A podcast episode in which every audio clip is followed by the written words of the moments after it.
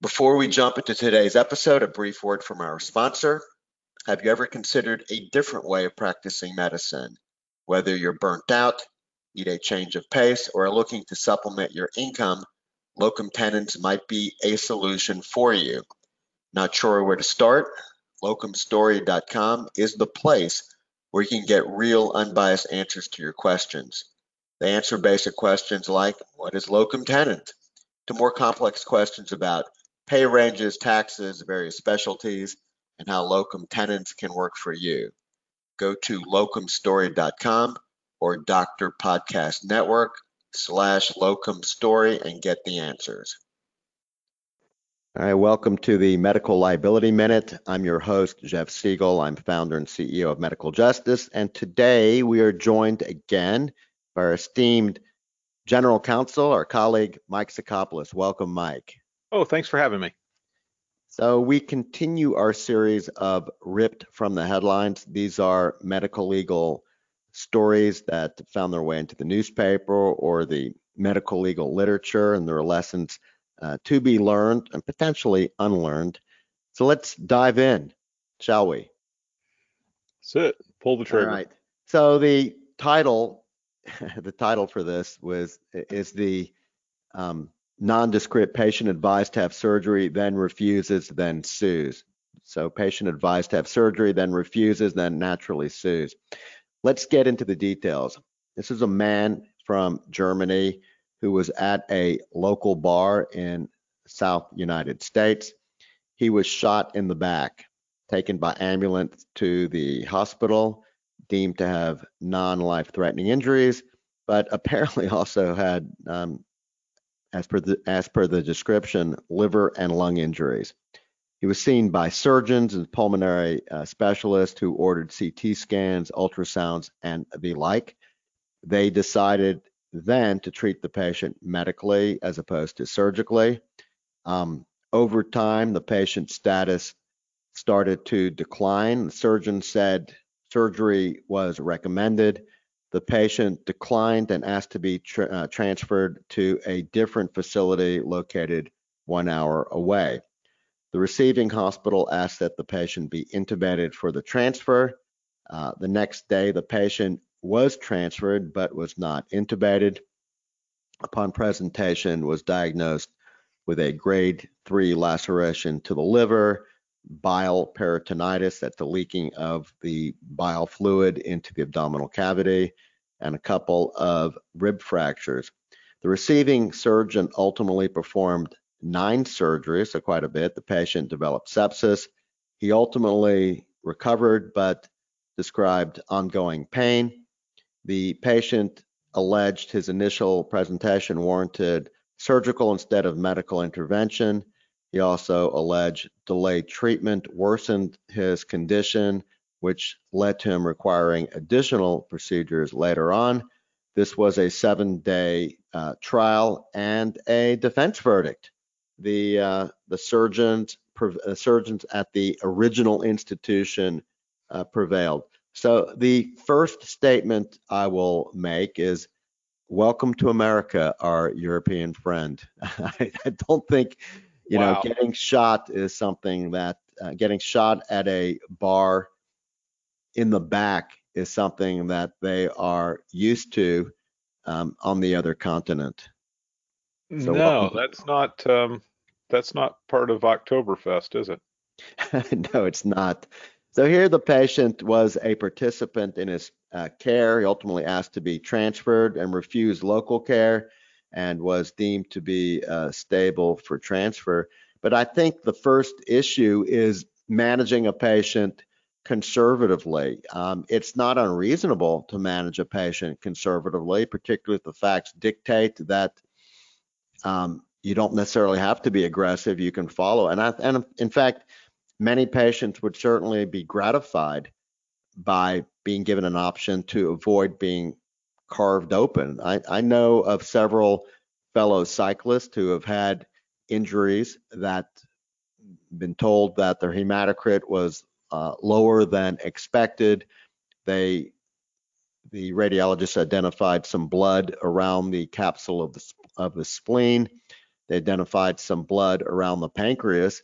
So the question is, well, you just do you go in and do an exploratory laparotomy, or do you wait and watch and hope for the best? And in select cases, the the option is, you know, to wait and watch is an appropriate one. You can get repeat imaging studies. So it's not entirely a crazy idea to, uh, even for a patient who's been shot in the back, to treat the patient conservatively from a medical standpoint. I will state, though, that if you are going to avoid aggressive care with a trauma patient like this, you probably should document your reasoning. Um, and ultimately, this patient ended up having sepsis, nine surgeries, bile peritonitis, etc. So I think it's pretty safe to conclude this patient had a rocky course, and everybody will appear to be brilliant with the benefit of hindsight. But as you're a traumatologist or a surgeon trying to take care of a patient prospectively, uh, the challenge is, you know, Goldilocks, doing too much or too little. I think you know, it's easy to make the case they should have just gone in and done definitive procedure on day one, but it sounds like this was not immediately life threatening and that different surgeons would have treated this differently. But what are your thoughts in terms of trying to thread that needle related to too much care, too little care, and reassessing and documenting your line of thinking? You, are right. Obviously, you want to, to document this as thoroughly as possible. When you're erring on the more conservative side because of the, the patient's wishes and, and desires, all of which I think is appropriate, but in this situation, we have a confounding factor that we have someone who is from a, from out, out of the country, and presumably English is not this patient's first language. Now, I don't. Mm-hmm I, I don't know how great of command over English um, the the patient had, but it does raise the question of can the patient fully participate in his or her care if they lack the linguistic skills to do so. Mm-hmm. And uh, should you have, even if the patient's able to have conversational English, the kind of decisions that are being made in the sophistication of the discussion may require you to bring in an interpreter uh, to really make sure that it, everything is being fully understood. I'm not sure people understand. Maybe we should spend a few minutes on this. The obligations and requirements for being able to effectively communicate with a patient. Um, so, for example, if the patient came in and was completely deaf, I think most people appreciate in a hospital, they, they would need to provide, certainly if the patient requested it, somebody who is conversant with American Sign Language and medically proficient. So, I, you know, sometimes people say, well, let's, can't we just use a family member to fill in the gaps? You know, they, they live with the patient, they understand the patient um, is deaf, and we've been able to communicate about basic household matters. But even then, it may be a challenge. I know that most hospitals do make available translators. So if the patient is deaf, translator, you know, to assist a patient who is hearing impaired, uh, so that the patient can understand and meaningfully participate in their care. If the patient is visually impaired, they would figure out how to um, transfer information to that individual. And likewise, if the patient doesn't have a command of English, um, do you bring in a medical translator, uh, somebody who's proficient in the patient's native language? Who pays for that? And how do you find such individuals, particularly when time may be of the essence? These are the broad topics for discussion. Right. So it's it it can be difficult and, and expensive. The inclination is going to be to use a family member, but I'm going to tell you now that's a bad idea. Um, Re- repeat that I, so everybody hears it, that. It, it is a, a bad idea. Do not rely upon your patient's family member to be the translator.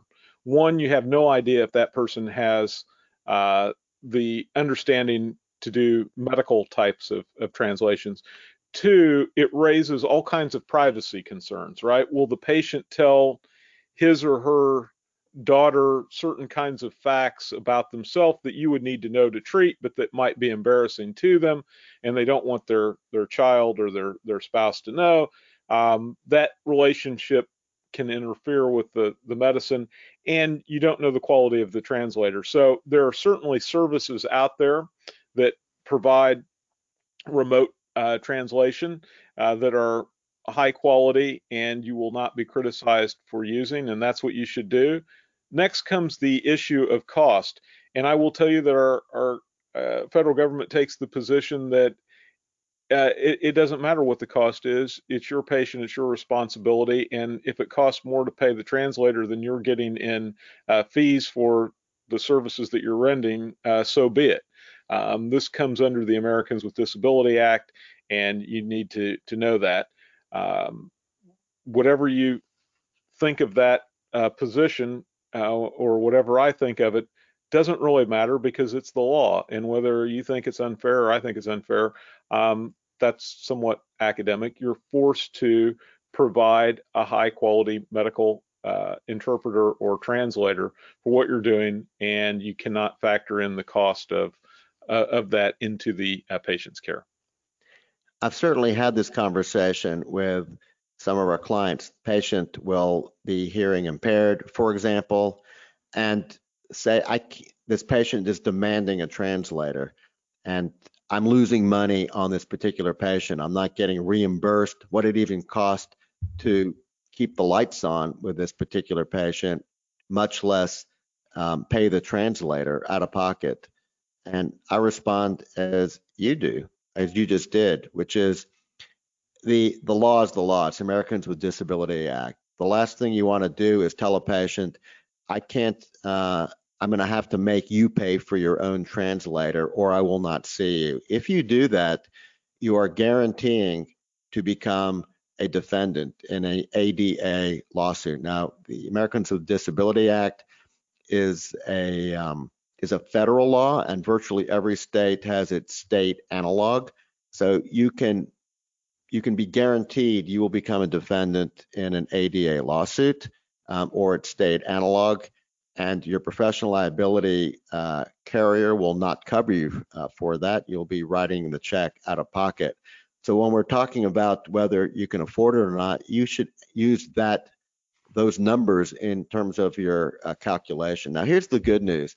This doesn't come up all that frequently. I mean, it's not as if a practice is being inundated with a particular subset of uh, the population that is relying upon you to to uh, bring in an interpreter uh, for communication. Um, so it's not as if this is going to bankrupt your practice. Um, number two is that the federal government also gives tax incentives to hire patients, or I'm sorry, to hire employees, for example, with disabilities. So there are tax credits or tax deductions for providing reasonable accommodations to employees. Um, so there are some benefits associated with the ADA law that ultimately will inure to the practice. So I'm, you know, I do, I am sensitive to the argument that's being made. Hey, look, it's this is costly to provide an interpreter, but it's it's the law. It's probably the right thing to do above and beyond being the law. You want to make sure your patient has good information so that they can be a willing and helpful participant in their care and they can give meaningful informed consent. I mean, think about it for a moment. Informed consent implies that the patient understood the risk benefits and options that were presented to them and if if they're if they're not being given to them if this is not being delivered in a form that they can comprehend how can you honestly say they were given meaningful uh, consent. I mean, you might as well be um, delivering it to them, you know, in hieroglyphics. It, it would not be functionally any different. So the take-home point, I think, as it relates to paying for a translator, no no practice likes paying for it, but it, it truly is the cost of doing business. I don't know of any practice that has been beaten up in terms of the cost of delivering translator services, paying for translator services, but I'm certainly aware of practices that have been beaten up for failing to provide such an interpreter and getting sued with an ADA or state equivalent lawsuit, getting that lovely letter from their insurance carrier saying that, nope, we're not covering you for this, you're on your own, and then having to write a substantial check. And also, um, and Mike, correct me if I'm wrong, um, it's not just that you can be sued under the ADA or state equivalent, but there are all types of regulatory headaches associated with it too. Um, you, you know, That's right. Yeah, it's it's not a it's not a place that you that you want to be. And that covers us with patients that have some what the law would consider a, a disability, whether it's they're hearing impaired or that they don't have a command of the uh, uh, of English. But there are other reasons why at times uh, certain physicians or facilities don't want to accept a patient, and there are other laws that relate to that. And I'm I'm thinking about EMTALA, and maybe we could talk a little bit about that law. Yeah, so why don't we start with uh, and what that is? EMTALA was considered the patient dumping law. What does that mean? it meant that a patient would show up in a particular emergency room and the either the hospital or, or what whatever said, look, just we don't this is a person who, who's not going to be able to pay their bill. So why don't we send this patient to the next facility down the road that can accommodate such an expensive patient? Um, so even though the facility had the ability to take care of that patient from a financial consideration standpoint, the plan was to ship that patient or dump that patient elsewhere. It became very burdensome to the other facility that was serving the public good.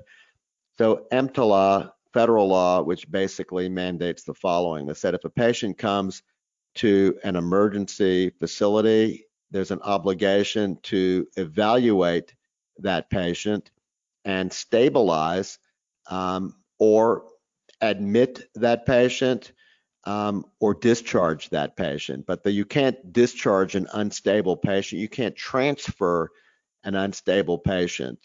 To the extent that you transferred an unstable patient, you would need to support that with evidence that you didn't have the ability to go the extra mile and to either take care of that patient or stabilize the patient. And in the absence of that type of documentation, the other entity, the receiving entity, can file an EMTALA complaint with the federal government saying that the transferring facility dropped uh, dropped the ball and they need to be fined.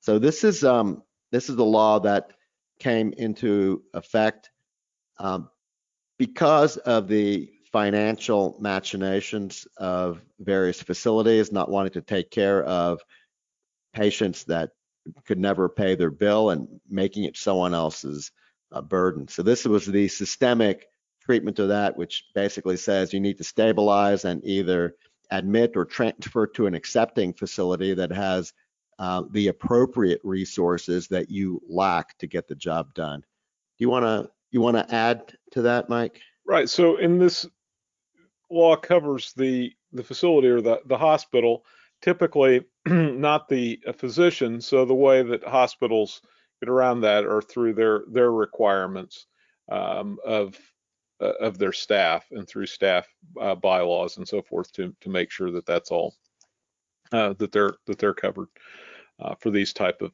of behaviors. So it these cases do come up on occasion, and you want to be um, you want to be careful but this whole idea of some patients are less desirable than than others um, or more difficult to to treat than than others um, is is an area that you need to be careful of because there are certainly laws out there that say we need to to treat every patient um, equally. Now, the hospital typically will have its call schedule, meaning that it's staffed the emergency room with the appropriate specialties to deliver reasonable emergency care. And as a condition of staff privileges, the hospital will frequently mandate that each individual specialty uh, participate. And some of the hospitals will pay a per diem, and the per diem can be quite lucrative to uh, to many of the practitioners there. So what used to be a complete and total burden um, in some in some venues have become a cash cow for doctors, a highly sought after uh, perk, providing ER coverage, getting paid, you know, just to provide this call coverage. So the world has changed uh, significantly. But I do, as a condition of staff privileges, um, if you don't show up and you're on the call schedule, and or you just say, hey, look, this patient um, can be transferred or can see me in the office. If something happens to that patient, uh, you can and will burn. I mean, you have a contractual, even though you have, let's say, for example, the ER calls you up and says, I've got this particular patient. And um, they say, I'd like you to come in and see this patient. If you say, well, look, just based on what you told me, I feel pretty comfortable. You can discharge him and send him to my office uh, tomorrow, 8 o'clock. Be happy to see him there.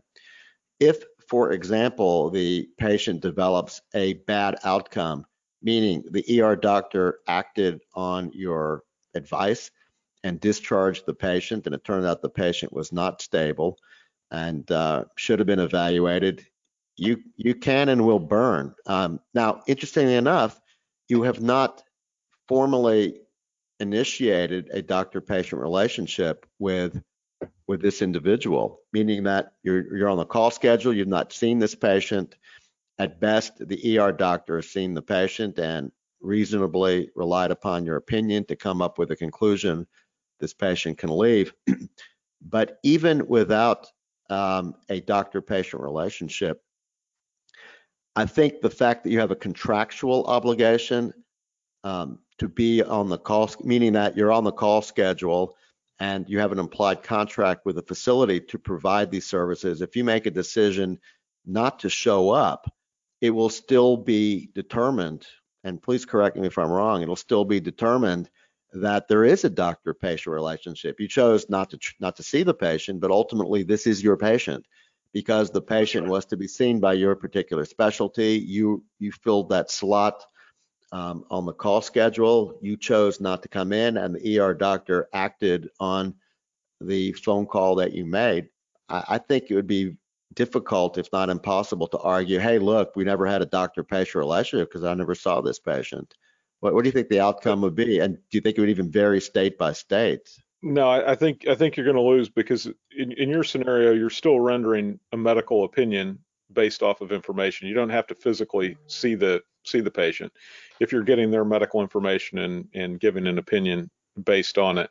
Um, you're there you're you've signed on it's your it's your patient and if you have the responsibility of being on call and doing that and you don't show up there's going to be um, liability there and, or or show up late i've had those cases where someone uh, is on call, and for whatever uh, reason they get paged and they don't respond, and uh, they get paged a second or a third time, and um, finally they they get around to to calling back, and then they go in, and it's now been X hours since they were originally uh, called in. Uh, and the patient has deteriorated because they didn't have that that uh, necessary care that should have been provided. Uh, are also on the on the hook for that as well. Before we end, don't forget to visit locumstory.com or drpodcastnetwork.com slash locumstory to get real unbiased answers to all your locum tenens questions. And with that, we're at the end of our broadcast. Thanks for joining us. In closing, a few messages. If you're an existing member of medical or dental justice and you find yourself on the receiving end of a medical legal threat, please contact us at 1 877 MedJust. That's 1 877 MedJust or 633 5878. Our STAT hotline is a service offered to all current members. It's designed to get your urgent medical legal questions answered ASAP. Members can also access a plethora of exclusive medical legal resources by logging into their members only page which can be accessed by our website, medicaljustice.com. Now, we want to protect as many doctors as possible. If one of your colleagues is in trouble, please refer him. When a current member of medical justice refers a colleague and that colleague becomes a member, you both receive a month of free protection. To refer a colleague, write to us at info news, that's I-N, F as in Frank, O, news, at medicaljustice.com. That's info news at medicaljustice.com. Now, if you're not an existing member of medical or dental justice, but want to bulletproof your practice from medical legal threats, our admin, Wendy Cates, is your best resource for information about our protection plans, implementation best practices, and pricing models. Wendy can be reached directly at 336 358 5587. We offer discounts for large groups and protect doctors of all specialties in all states. Now, before we close, one last request. If you enjoyed this episode, please write a review on your preferred podcast provider and share our podcast with your colleagues. Reviews help maintain our podcast visibility, which in turn helps us reach a broader audience. This helps us protect more doctors. Thank you for joining us this week. We hope you'll join us on the next episode of the Medical Liability Minute.